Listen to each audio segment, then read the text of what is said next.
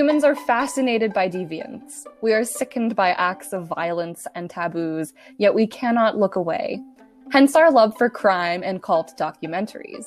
We find ourselves streaming true crime, falling down rabbit holes on Wikipedia, and trying our hands at solving the unsolvable. However, in the SNL episode hosted by Nick Jonas that aired. Sorry in the SNL episode hosted by Nick Jonas that aired this Saturday, we saw in the satirical song that one could take murder shows and, like in a card game, raise cult documentaries. Cults may be as interesting to learn about as murder shows, but do they really contain the deviant and violent behavior we love murder shows for revealing? Why is religion conflated with cults? Why are we so distrustful of them? Frankly and simply, cults are contentious but maybe they shouldn't be. Welcome to Not So Familiar History. I'm Helen Gunn. And I'm David Cirillo.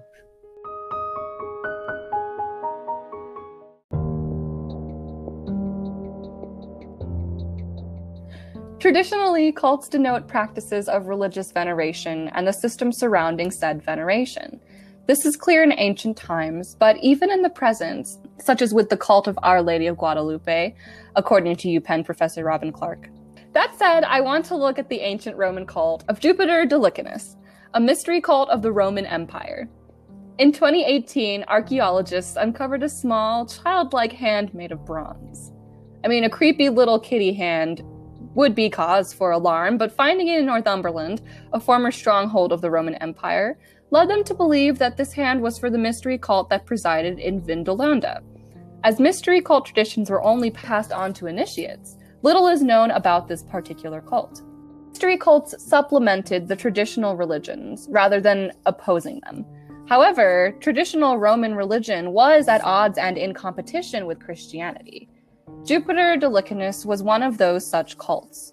Uh, Jupiter himself is known as an Oriental god, or at least this version of Jupiter and he was a reinvented god using foreign influences in order to paint him with a brush of legitimacy and also set him apart from the Roman gods of tradition. Oriental gods were constructed on hearsay, or what the Romans imagined foreign gods to be like. Jupiter Dolichenus was likely poached from interactions between soldiers in the Roman Commagenian campaign against Pontus in 64 BC. Romans perceived this new god as Syrian, and this cult was popular for about a century, until the end of the Severan dynasty, a dynasty whose leaders were Syrian African. Because of its quick rise and fall, almost nothing is known about the cult's customs. Yet what we do know is that ancient Roman cults were completely normal. They were a place of openness and togetherness where worshippers could hang out. In fact, initiation rites to join these cults were full of ceremonial pomp, but also dancing, worship, and days of rest. Afterwards, new initiates would join their fellow brethren in a banquet or dressed in ceremonial garb. Honestly, this sounds like a cool party where you could come out with more friends than you started with. It sounds kind of like Greek life in a college, to be honest. Uh, that's exactly what I was thinking. I was like, it's like joining a sorority or a fraternity and then having just like a whole house full of friends after. I wouldn't know. Neither would you. no, neither of us. Yeah. During the Middle Ages, cults were still mainly associated with religion. While some lionized Christian culture for preserving works of learning or sponsoring exquisite art, the early medieval church was pretty unforgiving.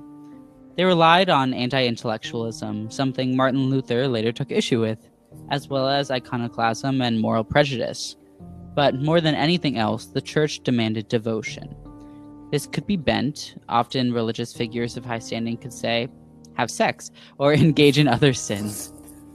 People who could afford it could get out of their sins with indulgences, which patrons pay to absolve their sins. Ay. But for the most part, yeah, but for the most part, especially for the common person, any devotion beyond that to the Holy Father and his disciples was grounds for heresy. Certain cults of personality formed in plain sight behind saints or impressive figures like Joan of Arc, or even, one could say, Jesus himself, making Christianity a cult of its own. But any deviation was stomped out. Paganism was hunted and viewed as demonic. Wars were fought in the name of religious purity, namely the Crusades. Statues were destroyed, or at least their genitals, in the name of Christian modesty, and all forms of pagan ritual not adapted into Christian tradition were brutally destroyed and associated with the mystical forces of darkness, like witchcraft. Cults that existed surrounding pagan entities had to go into hiding in Europe. Other, more hybrid religions that embraced Christianity were similarly targeted from the 7th century Paulicians in modern day Armenia, who advocated for direct communication with God through prayer, to the Bogomils of the 11th century in the Balkans, who believed that the world was already controlled by evil and it was our sacred duty to break free, to the Waldensians in 12th century Provence in France, who translated the Bible and preached simplicity over Catholic extravagance. All these movements, too, with devoted followings akin to a cult, were snuffed out it's truly a wonder that Martin Luther reached the level of success that he did when you think of the sheer power of the church to control society so firmly, from politics to morality to community. You just called out my church, man. Sorry. Ah. As time went on, cults hiding from Christian oppression transformed and continued and even adopted a new meaning. Cults ceased denoting just religion and began to shift into the meaning we know today. According to Dr. Clark, the word cult was co opted in the first half of the 20th century by sociology and has come to denote a social group with socially deviant beliefs and practices, like a UFO cult. To make things even hairier, the new definition of cult is often conflated with new religions, likely due to the fact that they both are started by charismatic leaders. However, religions are able to sustain themselves after charismatic leader leaves this earthly plane. Cults, as of yet, are not. But despite their hidden, often shady associations, cults are ultimately places of belonging, and they've always been. Both good and bad, or sometimes somewhere in between. As the idea of the cult has expanded and gained new connotations, many are afraid to join a cult, to call themselves a cult, to be associated with any form of the term. But not all cults, going by the definition of a devoted group from Merriam Webster, are necessarily a bad thing. Just think about a place of belonging with a devoted cause. That's what humans crave from a family or a job or some kind of purpose in life. It's what we often devote our lives to. So when we find that in a more unusual setting, people may gawk, but perhaps it warrants a closer look before rushing to judgment. Backing up about 10 seconds, though, many organizations or networks we might fit under the cult umbrella purposely don't characterize themselves as cults, as I said, to avoid the eerie connotation. One of these networks is the Gulen movement, born in Turkey but now spread around the world. This movement is controversial even by its name. It is called Hizmet, meaning service, by its proponents, and Semet, meaning community, by its opponents, namely the Turkish government's ruling party, the AKP. It's also referred to as the Fethullah terrorist organization by certain Turkish officials. But what is this group? It's not a cult according to the members. Its website ultimately reads When looking at the evidence, it's clear that the Gulen movement is the furthest thing from a cult. It is mainstream Islamic movement. Its practices rooted deeply in the Quran and the Sunnah, but also confident to engage with members of other rich religious and intellectual traditions of many cultures. Whereas cults generally disengage from wider society, the Gulen movement has gone out of its way to engage with the world through its schools, dialogue, efforts, and businesses. Okay, so they came up with their own differentiation there. A cult must be insular and closed off. We disagree based on conventional definitions, but we get why they would want to step away from the whole idea. But what is the Gulen movement? And why is it so controversial in the eyes of the Turkish government? Furthermore, why is it an example of a more harmless, even net positive cult? Well, it's a community of people advocating for universal education, tolerance, civil society, peace, and Islam, as advocated for primarily through its leader, Fethullah Gulen. He is regarded by followers as a spiritual leader, and sometimes described as Turkey's second most powerful man. And actually, he resides in the United States. The movement has attracted supporters and drawn the attention of critics in Turkey, Central Asia, and various other parts of the world. It's active in education and has a string of private schools and universities in over 180 countries. One of my roommates in college even attended a Gulenist Harmony School, the largest charter school network in the United States. It's also initiate it's also initiated forums for interfaith dialogue, health clinics, and a whole lot more. Its core beliefs are conservative regarding Islam, but it's also an advocate for peace and a global movement seen as a shining, perhaps more mainstream alternative to other, perhaps more extreme movements like Salafism, a form of Sunni Islam. When the AKP came to power in Turkey in the early 2000s, Erdogan, current president, and Gulen were actually pretty close and allied against the secular elite in Turkey. See, the AKP rose from the grassroots, forming from the ashes of the outlawed Islamist Virtue political party. They were the natural allies in their opposition to Kemalist secularism and in their more populist agenda. And Gulen was integral to Erdogan's wins. His followers are said to be in the millions around the world. Some numbers saying millions are in Turkey alone, and that certain members are high ranking government officials. Which brings me to the purge of 2016 that followed an attempted coup, or perhaps a staged coup, dependent on your view, but I'll try not to be too controversial.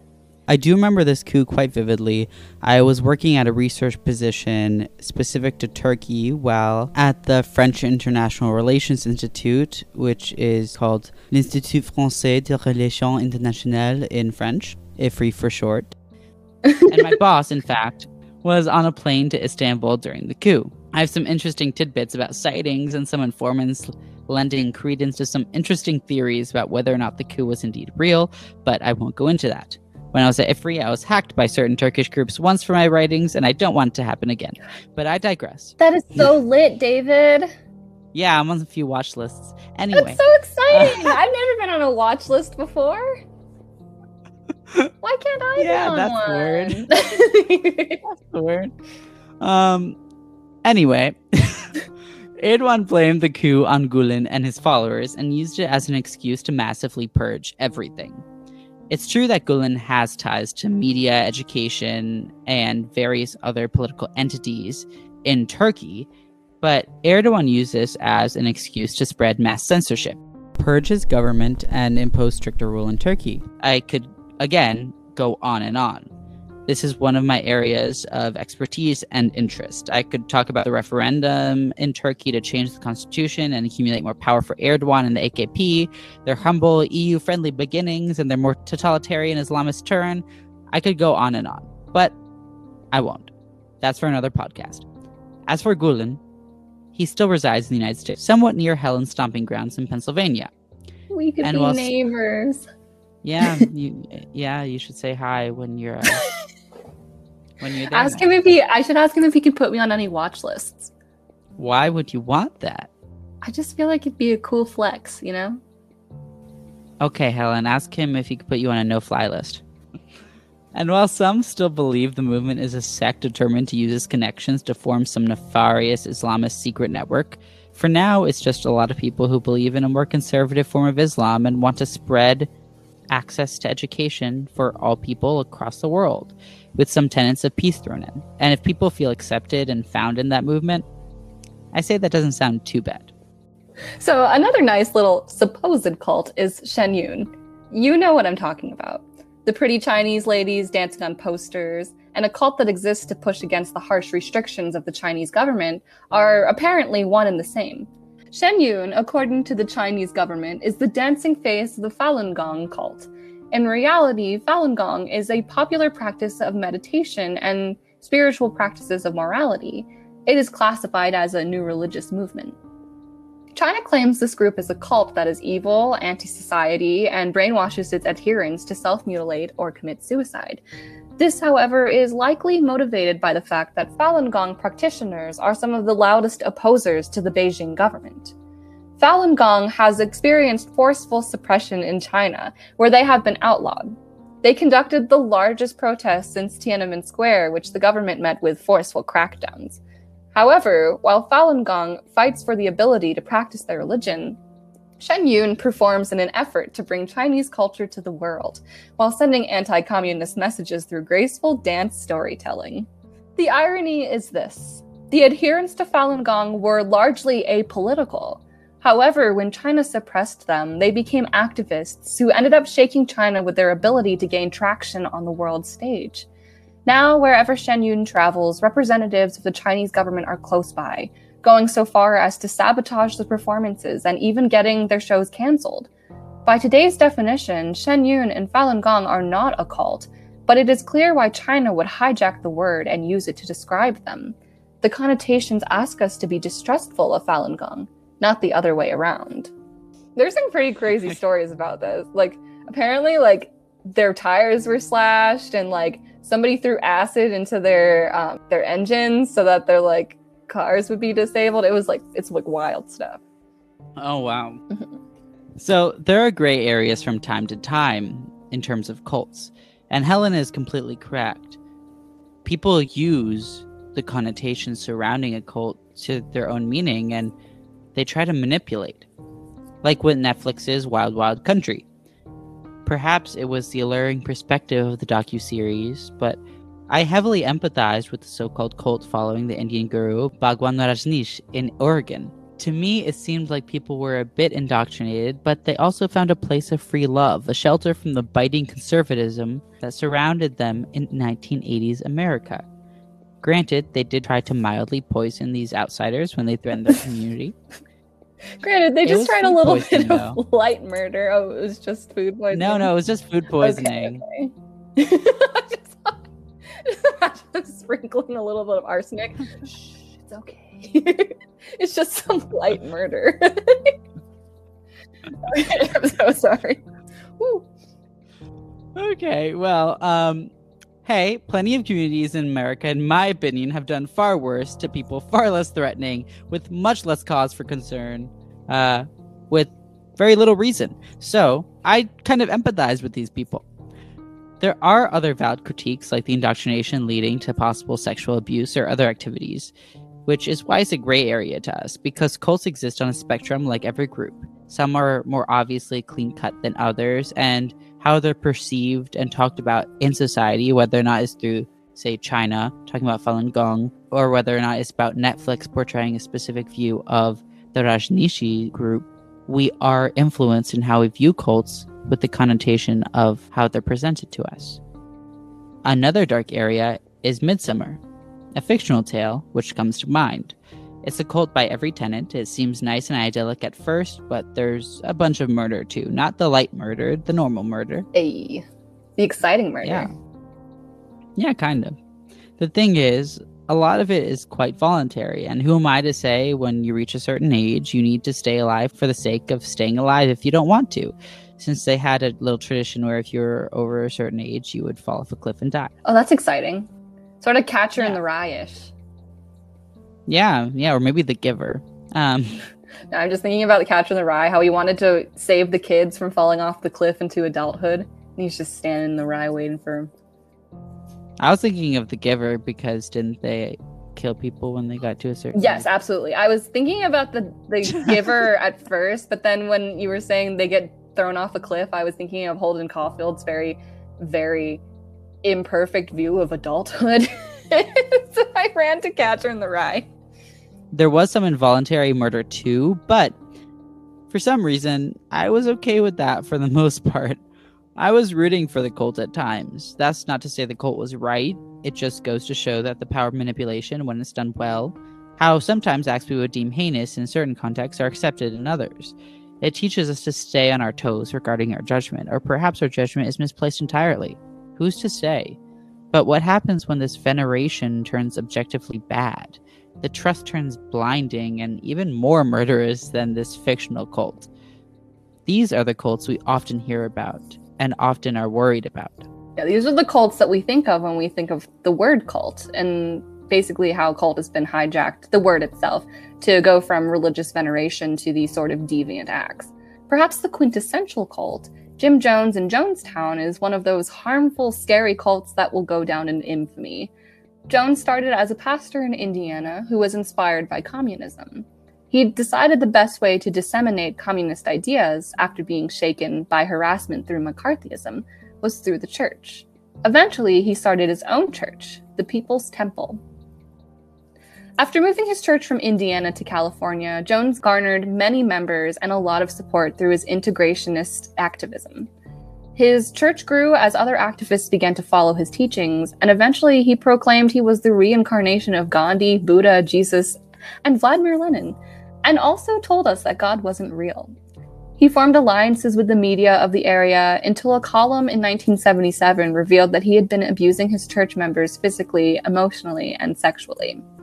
Uh, this isn't to say that communism leads to deviant acts like these, but this was his motivation at the time. No, this this was America. So this was uh, America yeah. in the 70s. That is true. Yeah. But you can see from the the progression that I have created here that he was like normal-ish until he decided that he was literally all of these religious figures and that he basically replaced God.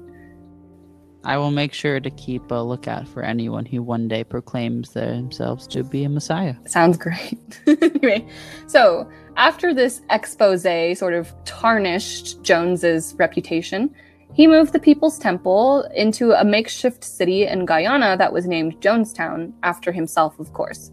Uh, because when you are basically the new god, you've got to have a town named after you, right?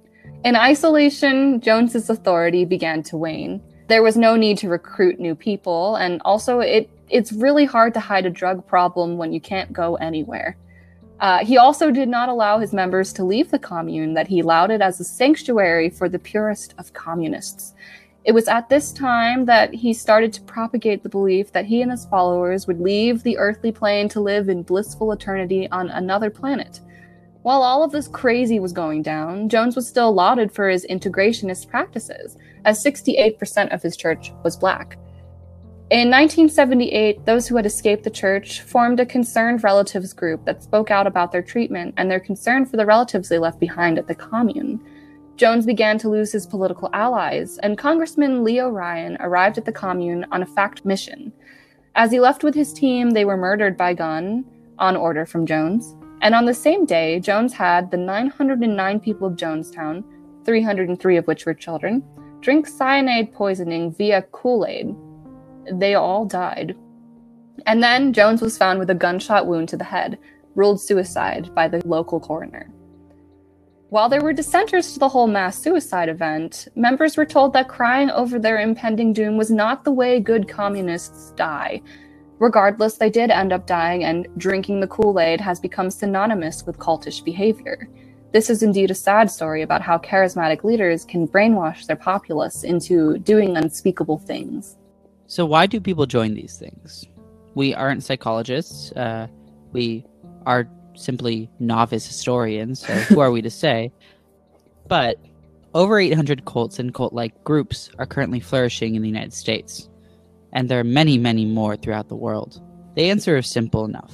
People join cults because they're looking for love or acceptance, and because they want answers to the personal problems in their lives or perhaps larger problems in the world. Unlike most people who might find that in, say, a relationship or alcohol or social media, certain individuals go to great lengths, sometimes beyond the bounds of normalcy, in order to meet the depth of their needs. They will do whatever it takes to heal their wounds and answer the big questions. In a way, they're susceptible. In another, perhaps they're brave for taking such a risk. But when we hear cult, we cower with judgment. But should we? Cult is a complicated term with a complicated history. They aren't always bad. They can even help us get through things when we feel alone. But just be careful that you choose one without any Kool Aid if it comes to that.